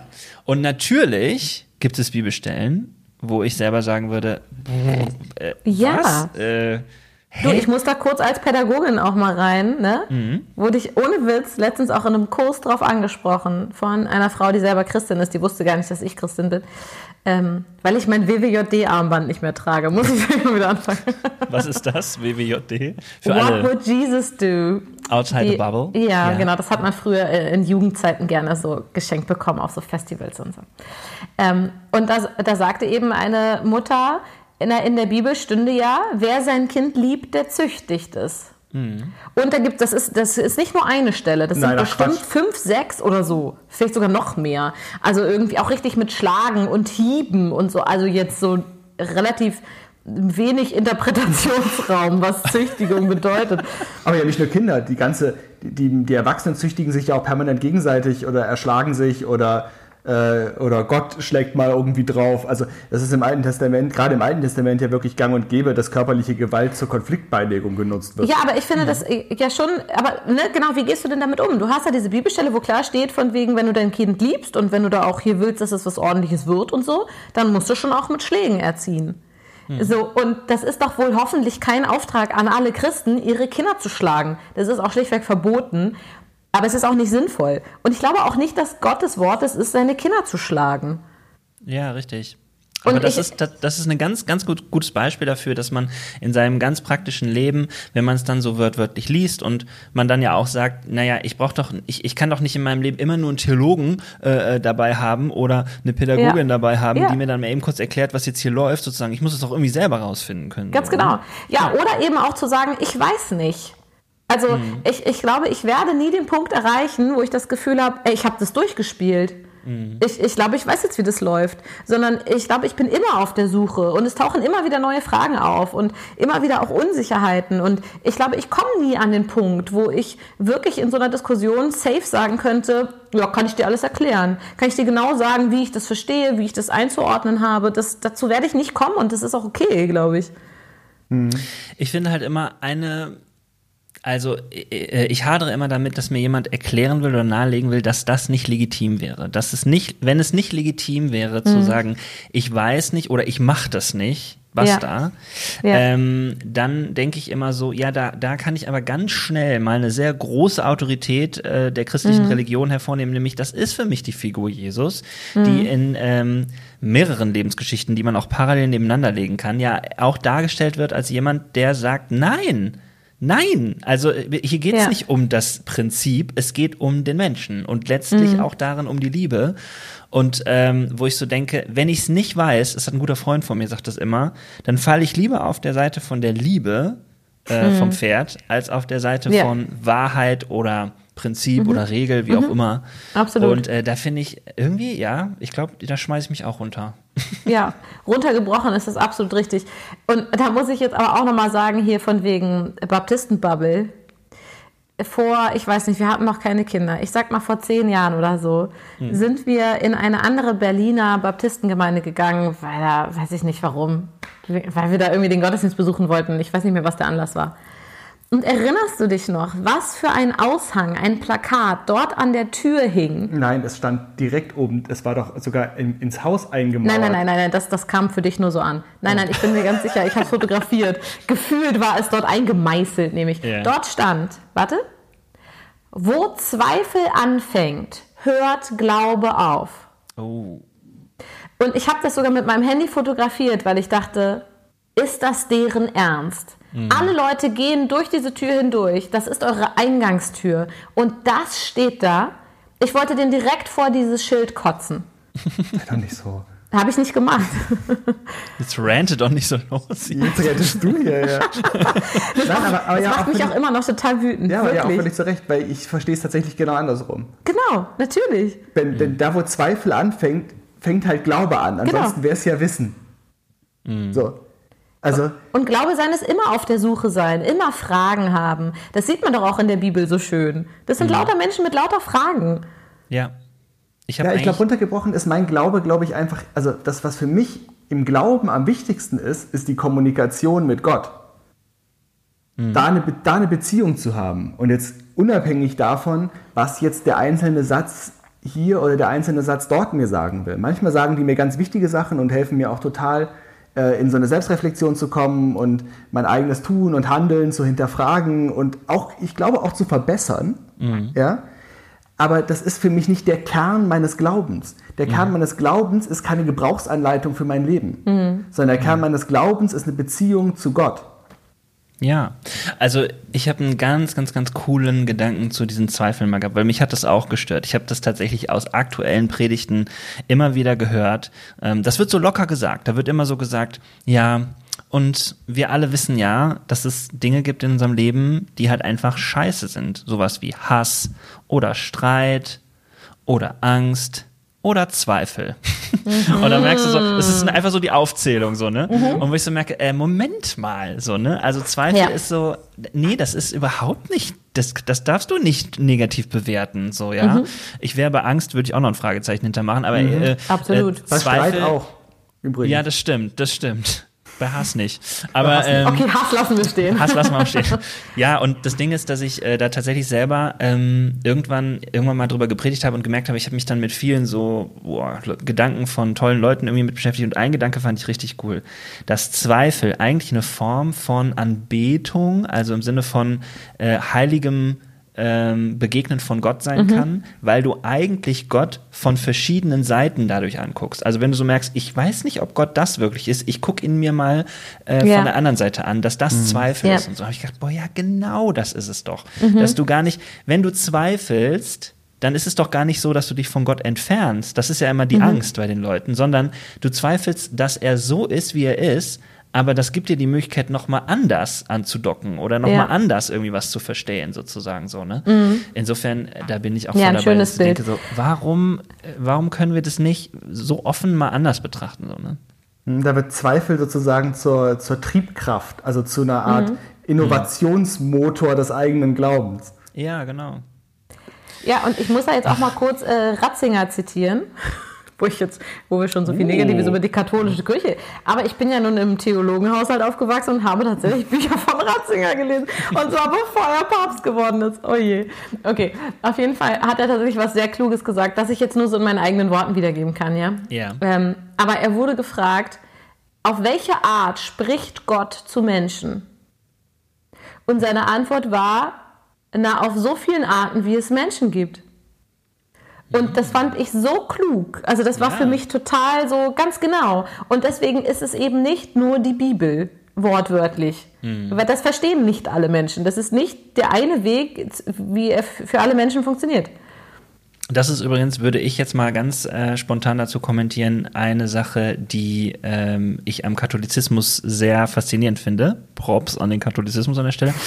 dass äh, viel mehr ähm, Symboldenken und Metaebene mhm. in dem Glauben drin ist, als ähm, bei uns Baptisten ganz oft. Ja. oft ne? Also bei uns ist ja eher wörtlich und praktisch sollte das sein, sozusagen. Mhm. Also wie, du kannst jetzt nicht drei Punkte aufzählen, was ich jetzt machen soll. Wieso denn nicht? So, ne? Genau. Ähm, und da finde ich schon, das geht schon allein los bei sowas wie, ja, ich finde es auch befremdlich und muss mich da echt dran tasten, aber sowas wie so eine Heiligenverehrung oder so mhm. Statuen oder so. Aber wenn du dich damit wirklich mal beschäftigst, lernst du, dass es immer eine Einladung ist, ähm, eigentlich eine Gotteserfahrung zu machen und gar nicht mhm. so sehr darum geht, was man auch kritisch sehen kann, jetzt eine Person zu verehren und so, auf jeden Fall. Aber äh, so diese Metaebene da dran, das finde ich schon faszinierend so. Aber ich muss jetzt ja mal trotzdem unser wohliges Ding hier so ein bisschen crashen, ne? Also ich finde das schön, dass wir. Das wird auch Zeit, ey. Äh, ich, nee, ich finde es schön, dass wir uns einig sind. Das, das, äh, das ist total gut. Äh, aber trotzdem macht das was mit mir, ne? Wenn ich ähm, als Wohlfühlchristin angegriffen werde. Und natürlich wäre das einfach da für mich einfach ähm, in Gegenwert zu gehen und zu sagen, ja, den Schuh ziehe ich mir nicht an. Mhm. Das muss ich aber insgesamt auch ein bisschen üben im Leben. Das schaffe ich nicht so oft. Und ich will die Kritik aber auch zulassen. Mhm. Also, und, und ich zum Beispiel, wenn ich mir überlege, wo ich immer emotional so ein bisschen angreifbar bin, ist dieser Missionsbefehl zum Beispiel. Yeah. Ja? Der ja nun eigentlich ziemlich deutlich und ziemlich oft in der Bibel auch vorkommt, dass das auch unsere Aufgabe ist, ne? Und zieht in die Länder und so, ne? Und seid Menschenfischer und verlasst eure Familien und los geht's, ne? Mm. Und ich mir beim Lesen immer denke, ja, aber nicht ich. Also, weil ich will nicht meine Familie verlassen und ich finde das auch ein bisschen schwierig, in andere Länder zu gehen und denen zu sagen, das, was ihr glaubt, ähm, ist komisch, hier Bibel. Das finde ich alles ein bisschen schwierig. Aber ich finde das auch schwierig, das alles auszuklammern. Und ja. so, also ich will die Kritik auch zulassen. Das meine ich mit der Ambivalenz aushalten. Das ist halt auch nicht immer einfach. Also mir geht das mit dem Missionsauftrag genauso. Mhm. Ähm, ich fühle mich einfach nicht dazu berufen, anderen Menschen ihren Glauben auszureden. Mhm. Auch wenn ich der festen Überzeugung bin, dass mein Glauben der. Ach, das ist nee, nee. das kommt mir gar nicht über die Lippen. Ich wollte gerade sagen, das glaubst du auch nicht. Dass mein Glaube der richtige ist. Nee, ich glaube, so einfach ist nee, es nicht. das glaube ich nämlich auch nicht. Ähm, mhm. Und, und in, insofern würde ich keinem Muslim und keinem Juden und keinem äh, Buddhisten. Ja, oder Naturgläubigen oder sowas. Oder im Übrigen auch keinem Atheisten irgendetwas einreden wollen, mhm. sondern maximal so Mission durchs Vorleben. Ja, das sage ich auch immer. Aber das aber ist halt auch eine billige Ausrede ja, eigentlich, genau. um, um, genau diesen Missionsbefehl so ein bisschen Pseudogenüge zu genau. tun. Ja, eben. Ist auch voll der Vorwurf, so. äh, der, der, der Gegner, die sagen, du bist ein Wohlfühlchrist, ne? Genau, ja, ja, genau. Ja. Vorleben. Mhm. Und mhm. dann machst du mhm. eigentlich dein schönes Leben sozusagen, ne? Schön ja, den Wellness-Bereich aufmachen sozusagen. Aber das ist nämlich interessant, ist die, dieser Vorwurf äh, Wohlfühlchristentum gibt es immer noch. War zum Beispiel auch dieses Jahr wieder ähm, an, an Ostern, habe ich einen Artikel zugefunden, äh, ein großer Vorwurf, dass jetzt wieder alle äh, Kirchen nur predigen, ne? Das Kreuz ist ganz äh, ähm, äh, mhm. befreiend sozusagen sozusagen und Corona ist anstrengend und das schaffen wir doch sozusagen, mhm. aber uns geht es doch eigentlich total gut. Also die Frage, die auch eine Berechtigung hat, so wo stößt das Kreuz noch irgendwie an, sagen die Leute ah, immer, ja. oder mhm. ähm, wo ist das Kreuz noch irgendwie ein Skandal? Ähm, dann geht das aber weiter. Das ist ja furchtbar komplex. Ähm, ähm, wie willst du Leuten denn erklären, warum sie jemanden brauchen, der für ihre Sünden gestorben ist mhm. und so weiter? Und wie machst du das eigentlich so in unserer ja. Gesellschaft und so? Und was Aber ich bin da im Vorhinein auch drauf gekommen. Deswegen finde ich geil, dass wir darüber sprechen, weil dieser Missionsauftrag, ich sage das nochmal zur Erklärung, der ist ja, mh, mm, das ist ja nicht eine Idee von der Kirche, so, sondern mhm. äh, Jesus hat es seinen Jüngern als allerletztes gesagt. Der hat halt gesagt, ja. okay, pass auf, ich bin jetzt weg, wie auch immer das passiert ist. Und dann äh, hat er gesagt, ähm, und bevor ich gehe, eins sage ich euch, jetzt geht er in die ganze Welt und ihr erzähl, erzählt allen Leuten davon, sozusagen. Mhm. Ich bin immer bei euch, sozusagen, und ihr habt meine Kraft bei euch, sozusagen. Äh, die Kraft nenne ich ganz spooky, ich nenne das einfach Heiliger Geist, sozusagen. und ähm, genau. Und äh, äh, äh, macht es aber und, und tauft die Leute sozusagen. Das ist der Grund, mhm. warum wir das überhaupt tun. Genau. Und da, da habe ich auch gedacht, was würdet ihr antworten, wenn jemand vor euch steht und sagt, ihr seid doch nur Wohlfühlchristen? Genau. Wie, wie, würde, wie, wie setzt ihr in eurem Alltag den Missionsbefehl um? So. Richtig, genau. Und das, da habe ich nämlich auch gedacht, Mann, ey, der Dennis hat's gut, der ist Pastor. Weißt du, der, der ist da fein raus mhm. aus der Nummer. So, du musst keinem erklären, dass du Christ bist. Du bist Pastor. Du lebst es total. Also, und die Frage ist, wo leben wir das jetzt? Und ich finde das tatsächlich schwierig. Also, na, eine Antwort habe ich zumindest. Wir fangen mal an. Also, ähm, wir müssen es ja nicht schwarz-weiß sehen. Ne? Nein. Ne? wir dürfen das ja, wir dürfen auch das Was? ja in Graustufen sehen. Ja. Mhm. Und ich bin schon der Meinung, dass nicht jeder Christ auf der Welt zu den exakt gleichen Dingen berufen ist. Also nicht jeder von uns ist dazu berufen, äh, keine Ahnung, nach China zu gehen und eine Untergrundkirche aufzubauen. Mhm. So, es gibt Leute, die sind da off offensichtlich zu berufen können sie machen, wenn es die richtigen Leute sind mhm. und die da nicht irgendwelche falschen Propheten spielen. Ja? Leider sind es meistens aus meiner Perspektive jetzt nicht die allerrichtigsten Leute, aber so what, das ist jetzt ein anderes Thema. Ja? ähm, aber dazu ist nicht jeder berufen. Mhm. So. Sondern jeder hat ja auch seine, äh, auch das lesen wir in der Bibel, seine eigenen Gaben und Begabungen und mhm. ist auch mit unterschiedlichen Fähigkeiten ausgestattet. So. Mhm. Und insofern müssen wir nicht unbedingt die sein, die unsere Familien verlassen. Ich glaube, soweit kann ich mich dann noch einigermaßen wohl mitfühlen. Was ich aber schon so als Mindestmaß des, der Mission an mich selbst stelle, ist, dass ich, wenn sich die Gelegenheit ergibt, dem nicht ausweiche.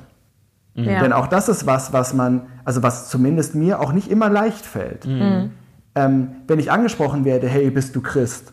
Oder wenn jemand abfällig über, über das Christentum spricht, dass ich diesen Situationen nicht ausweiche, sondern da ähm, da aktiv werde. Ja. ja. So. Ähm, oder überhaupt dieses sich nicht verstecken. Und da fängt das Vor und da, da wird das Vorleben nämlich schon manchmal auch gar nicht so einfach, weil in unserer Alterskohorte in einer Großstadt wie Berlin hast das einfacher, wenn du Atheist bist. Mhm. So, also ich fühle mich jetzt bei, bei, bei, beim besten Willen nicht diskriminiert jetzt als Christ, ja. Also nein, wir können nein, hier wirklich maximal frei auch unseren Glauben ja. leben und alles cool, ja.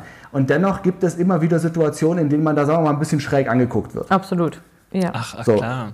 Schon also, allein sonntags in den Gottesdienst zu gehen oder so, ne? Ja, ich dachte, ja. du bist intelligent. Ja, so. genau. Mhm. Ja. Von den Spaghetti-Monster, alles klar. Ja. Mhm. Ähm, und da aber, äh, da aber aufrichtig zu bleiben und dazu zu stehen, ist, finde ich, auch schon ein Teil von Mission. Mhm. So, ähm, ja. Ich hatte da gerade letztens eine Situation, wo ich es verkackt habe. Also äh, für mich so interpretiert. Mhm. Ähm, und, und zwar äh, war es tatsächlich auf Facebook. Ich habe irgendwas äh, erzählt. Ich schreibe da oft so kleine Dinge, die ich so erlebe im Alltag, bestimmte Kontakte, die ich da, kleine Situationen und so weiter und so fort. Und dann schrieb da eben äh, eine Freundin drunter, ich mag das so, dass du so menschenliebend bist. Ähm, und dann schrieb sie irgendwie halt total so Humanismus Ahoi. Mhm. Und ich schrieb nur drunter von wegen, ja, genau, Ausrufzeichen oder so.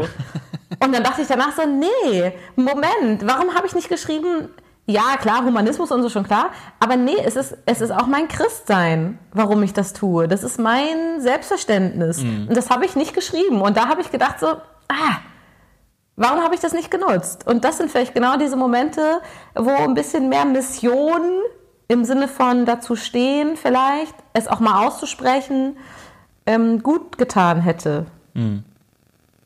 Ja, ja, ich glaube aber auch, dass wir da, ähm, also einmal brauchen wir nochmal neue Kreativität, weil wir seit, also als Kirche haben wir da sehr viel äh, altes Zeug noch auf Lager. Also das merkt man mhm. ja auch in der Sprache sozusagen. Ne? Also erklär mal jemandem Evangelisation oder Mission, das ist ganz schwierig. Ja, so. absolut. Ähm, und gleichzeitig ähm, merke ich aber auch, wenn ihr erzählt, ich bin sofort auch dabei, dass ich merke, es ist krass, wie eingefahren wir darauf sind, dass ähm, über, also quasi ähm, missionieren oder andere Leute äh, die, mhm. in den Glauben einzuladen, dass das nur auf eine bestimmte Art und Weise ginge, so ne, weil natürlich mhm. ist es legitim zu sagen, ein Teil davon ist aber auch Vorleben, Werte, die mhm. man sich aufschafft, ähm, äh, dass es einem nicht egal ist, wie Dinge produziert werden und ähm, was das mit anderen Menschen zu tun hat und so weiter und so fort. Ja. Oder ähm, und das ja, das sind auch Werte, die ohne Christsein gehen und funktionieren. Die Absolut. Frage ist aber, woher kommt mhm. das denn? Also wie begründe ich das denn? von mir oder aus mir heraus. Und da würde mhm. ich schon sagen, das ist, das gehört da mit da rein. Das darf man nicht abwerten. Und ich glaube, das tun wir häufig, weil wir tatsächlich aus dieser Bubble kommen, die das so ernst will und die mhm. eigentlich im extremsten Sinne nur zufrieden ist, wenn du sagst, darf ich dir mal erzählen, da gibt es Jesus und der ist für seine, deine Sünden gestorben. Du kannst ja bestimmt in deinem Leben ganz viel Sündiges erkennen und jetzt machst du eine 180-Grad-Wende. Komm, lass uns mal eben zusammen beten. Und wenn du dieses Aha. Gebet gesprochen hast, wird sich dein Leben 180 Grad verändern. Ja. So. Ähm, und dass du dann trotzdem noch sowas wie Sünde erlebst oder so, das wissen wir beide, aber das verraten wir dann an der Stelle mal nicht sozusagen. ja, also das ist so, ähm, äh, ja, äh, das ist so richtig. eingefahren auch und das ist so mhm. drin in mir auch, dass ich merke, ja, mir geht's ganz genauso wie, wie, wie äh, euch, dass ich merke, selbst als Pastor habe ich manchmal ein schlechtes Gewissen, dass ich denke, hm, wann hast denn du das letzte Mal bei deiner Nachbarin geklingelt und gefragt, mhm. ob sie eigentlich an den Herrn Jesus als Herrn und Heiland glaubt? So. und ich denke so. Richtig witzig, Ding Dong! Ja, ja, und ich denke so, hä? Äh, es ist doch, äh, es ist doch auch Quark. Und ich merke sogar, ja. eigentlich habe ich so ein paar Geschichten in meinem Leben eigentlich auf Lager, wo ich merke, es war eher, es war eher die, die lange Zeit, die es irgendwie gebraucht hat, wo jemand mhm. einen kennenlernt, wo man, wo man auch den anderen erlebt in unterschiedlichen Situationen und gerade da, wo man eigentlich sagt, an der Stelle hadere ich total mit Gott. Also da zweifle ich mit Gott. Da fanden Leute einen eigentlich sogar beeindruckender, mhm. wo ich so denke, Stimmt. hm, Interessant, so viel zum Zweifel. Ja, ja, genau. Was sagt mir das eigentlich auch über die, die Art, wie wir missionieren? Aber ja, unterm Strich würde ich sagen, ähm, oh, eigentlich bräuchten wir da auch immer wieder so äh, Kreativpool-Menschen, die sagen, wir überlegen da mal was ganz Neues. Ich bin da immer mhm. beeindruckt von, wenn Leute eine coole Idee haben, weil ähm, da müssten wir eigentlich alles reinschmeißen. Alle Künstler, ja. die wir hätten, alle Innovatoren und Innovatorinnen, mhm. das ist so, total irgendwie unterentwickelt, würde ich sagen. Mhm.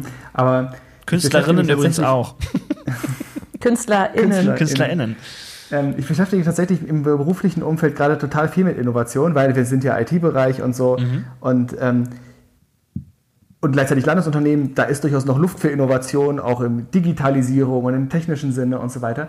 Und ähm, für mich aber ja als jemand, der jetzt nicht die Computer zusammenschrauben muss für die Digitalisierung, sondern sich eher um die Menschen kümmern muss, dass die das ganze Innovationsspiel auch mitspielen. Mhm. Ähm, das ist echt nicht so trivial.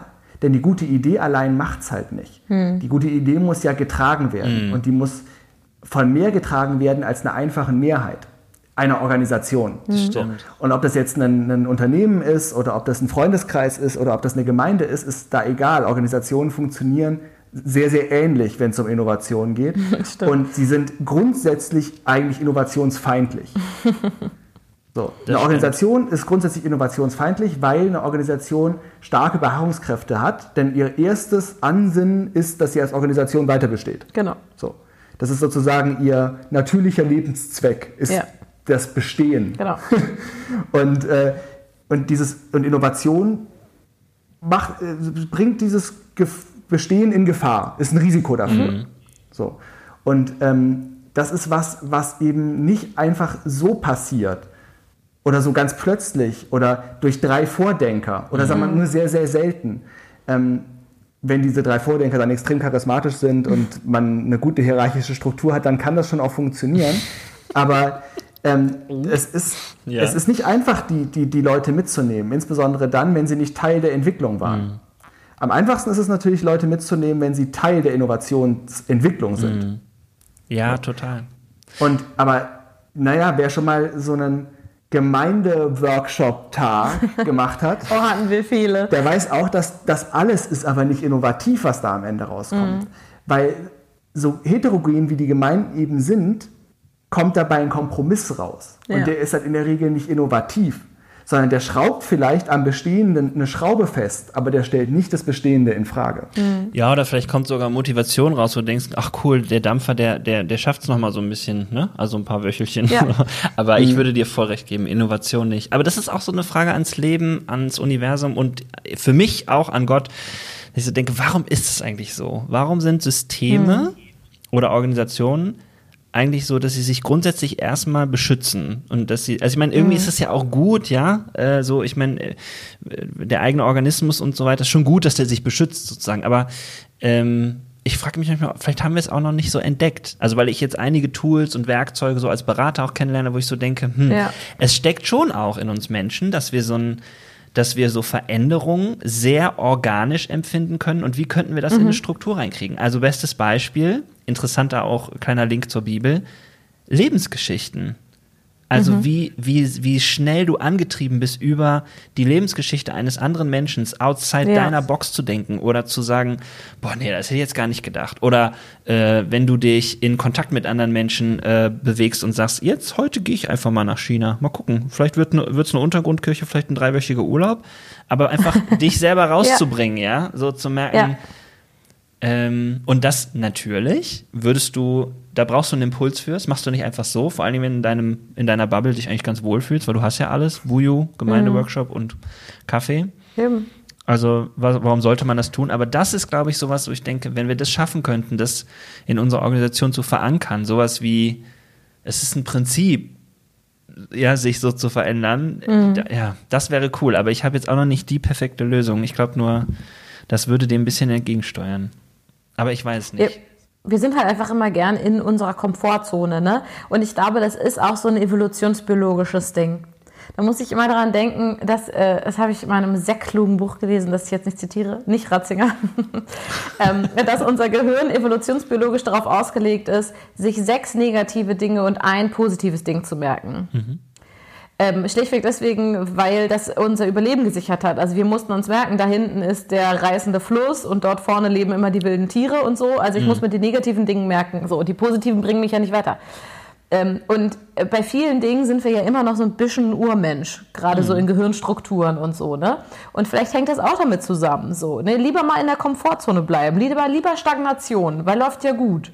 Lass uns mal nichts riskieren jetzt hier, weil hier ist ja hier safe alles. Vielleicht ist es auch das. Ja, man sieht es ja auch an, an, an großen politischen Diskussionen und Themen. Ne? Also nehmen wir mal den Klimawandel.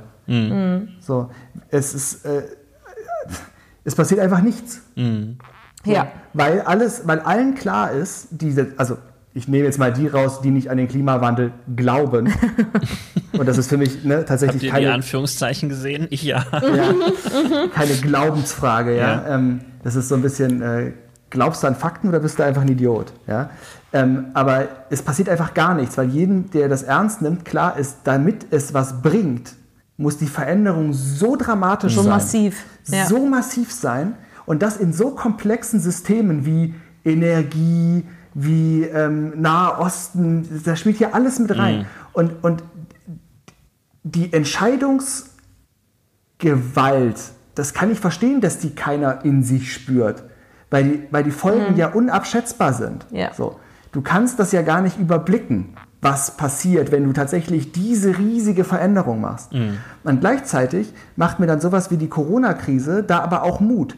Weil wenn der Druck, leider wird es beim Klimawandel zu spät sein, wenn der Druck so hoch ist, ähm, dass, dass die Veränderung tatsächlich einsetzt, weil, es, weil, also, weil das Verharren eine noch größere Katastrophe wäre, dann ist es wahrscheinlich beim Thema Klimawandel schon zu spät. Aber beim Thema Corona hat man gesehen, was da passieren kann.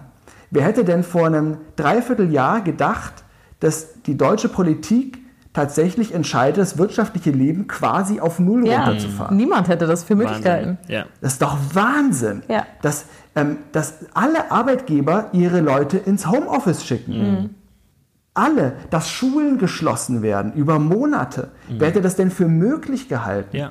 Und, das, und dann sieht man aber eben doch, zu was dann Organisationen auch fähig sind. Ja. Ne? Und ich meine jetzt nicht nur politische Organisationen, die zu der Entscheidung fähig sind, sondern auch Nationen, dass sie sich daran mehr oder weniger ja auch halten. Ja, genau. Ja, Also es ist ja jedem klar, dass es gar nicht kontrollierbar war, was da alles angesagt wurde, sondern man hat das getan. Ja, weil ja. der äußere Druck so hoch war. Und ich denke, ohne diesen äußeren Druck klappt es halt nicht. Es Ja. ist leider so.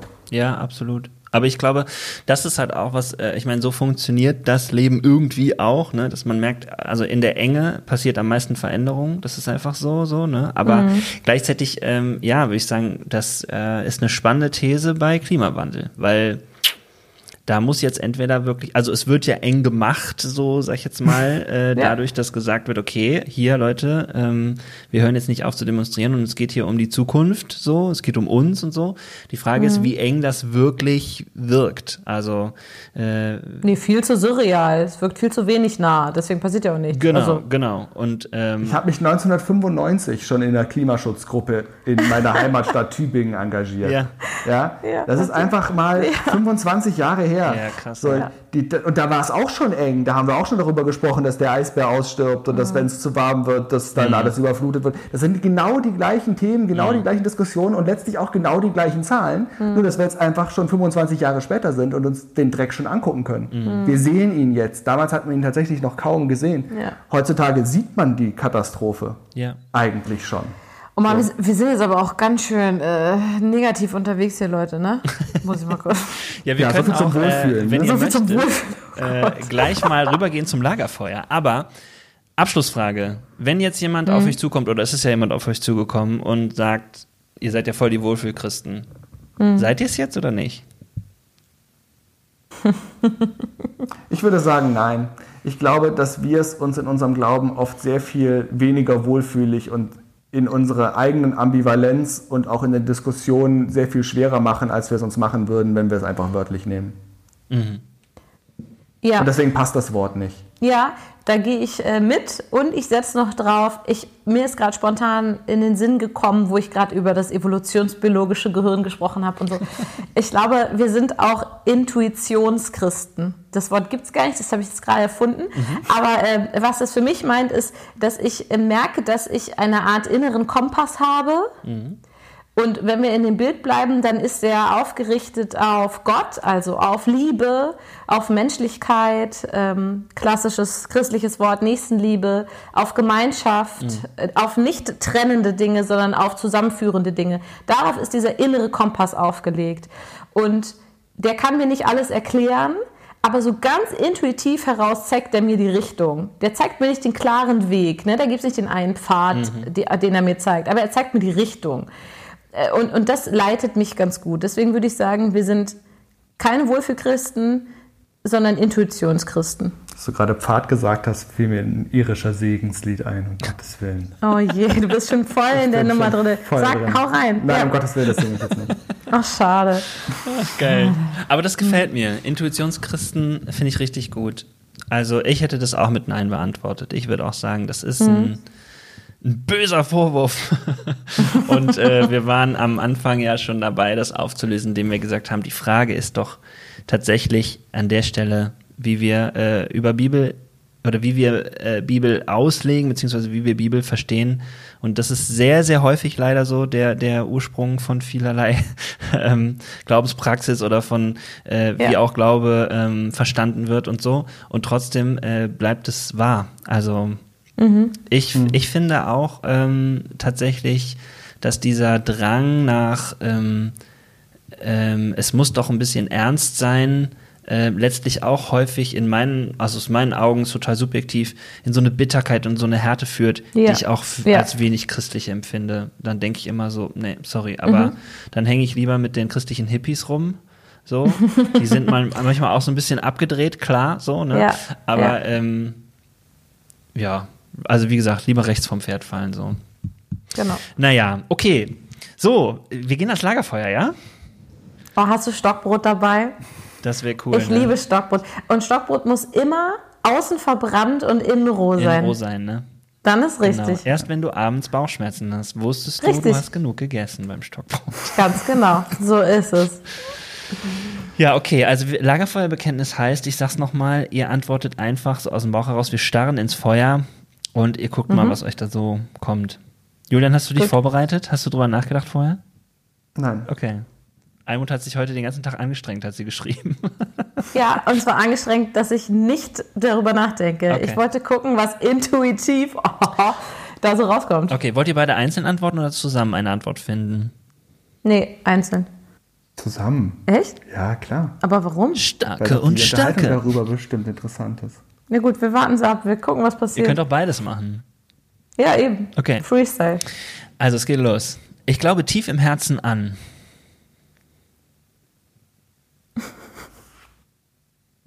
Eigentlich habe ich es eben schon gesagt für mich, oder? Die Nummer mit dem inneren Kompass. Ja. Also, ich glaube wirklich ganz fest daran, dass in allen Menschen innen drin es eine Intuition, äh, eine Intuition gibt, die auf Liebe ausgerichtet ist. Ich glaube, dass manchmal durch kindliche Erfahrung und lauter viel Scheiße, die im Leben passiert, dass diese Intuition überdeckt wird. Aber ich bin mir ganz sicher und glaube ganz fest daran, dass das in allen Menschen drin ist. Ich drehe es vielleicht ein bisschen um und sage, ich glaube ganz fest daran, dass Gott jeden einzelnen Menschen so liebt, wie er ist. Ganz individuell.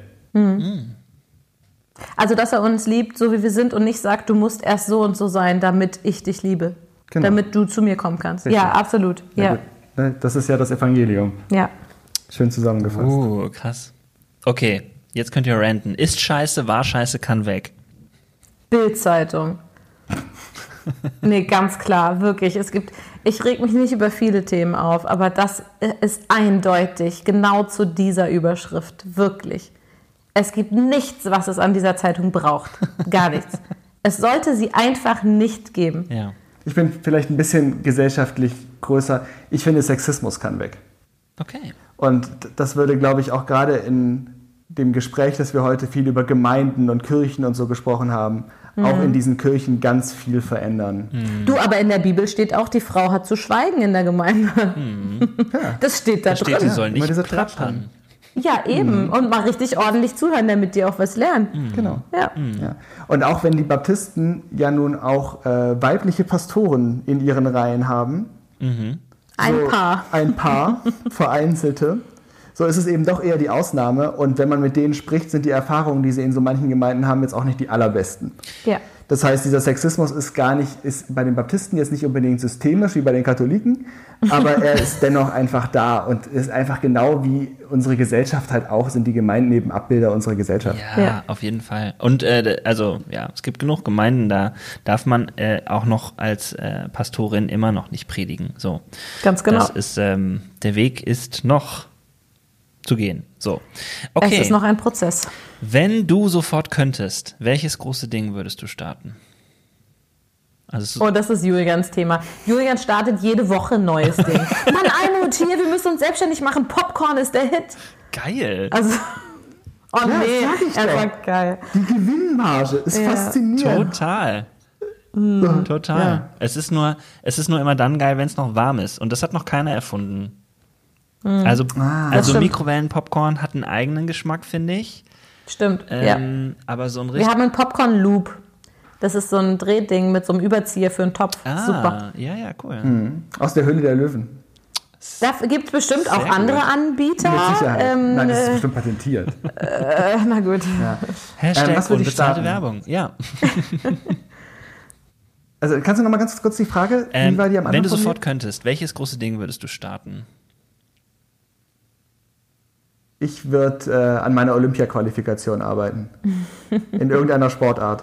Ich Okay. weiß noch nicht in welcher, weil fürs Laufen bin ich zu alt, um das noch olympisch zu machen. Wahrscheinlich müsste ich irgendwas anderes machen. Boah, Diskus werfen oder sowas fände ich cool.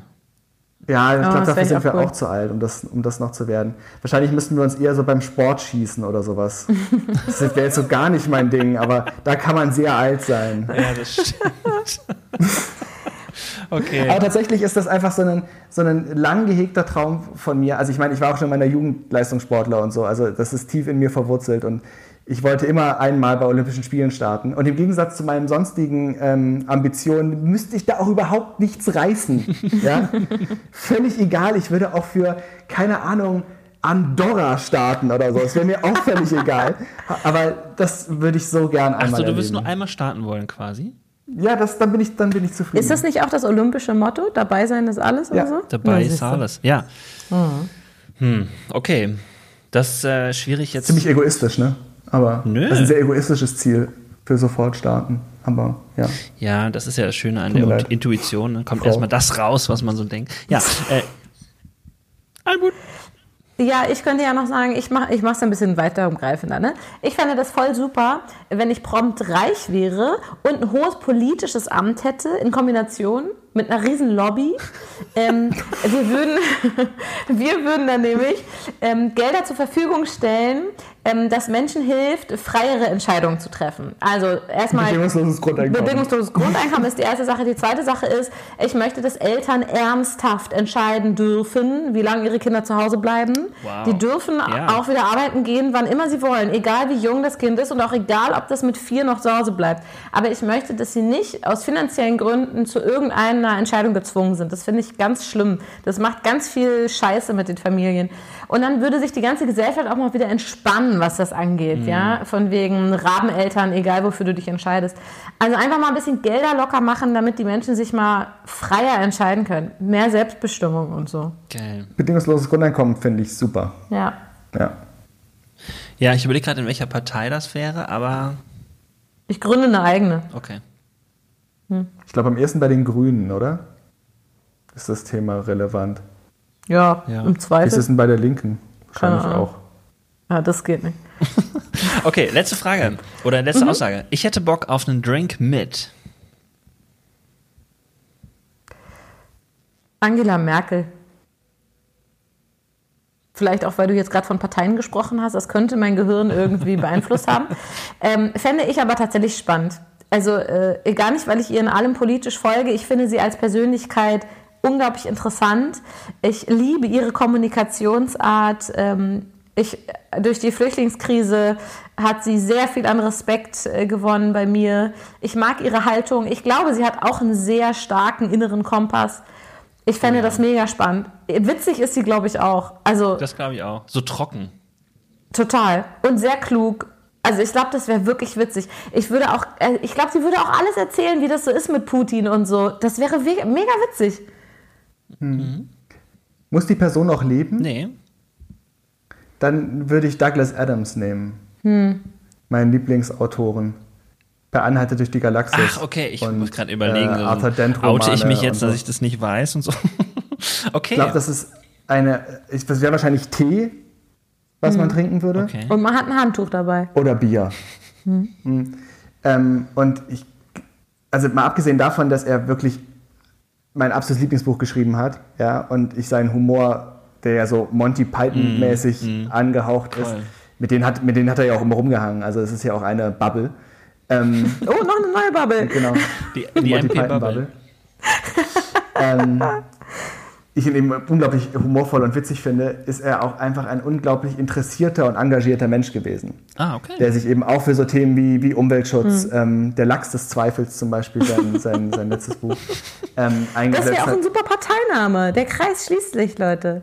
Lachs des Zweifels? Ja, super. Ähm, und ich glaube, mit dem hat man einfach echt eine gute Zeit und man kommt auf jeden Fall klüger aus dem Gespräch raus, als man reingegangen ist. Und irgendwie erweitert. Also Ja. irgendwie glaube ich, dass der ein, äh, einem neue Perspektiven aufzeigt. So, und jetzt stellt euch mal vor, beide Personen kommen und trinken mit euch zu viert. Das wäre natürlich echt Bombe, oder? Das Was eine wäre Runde, ey. super Runde, echt, super total. Ach, mega. Stark und Starke, ich danke euch voll, dass ihr hier im Podcast dabei wart. Das war ganz spannend. Wir haben fast 90 Minuten geschafft. Aber das ist ja bei Oje. drei Personen auch, finde ich, mal zulässig so.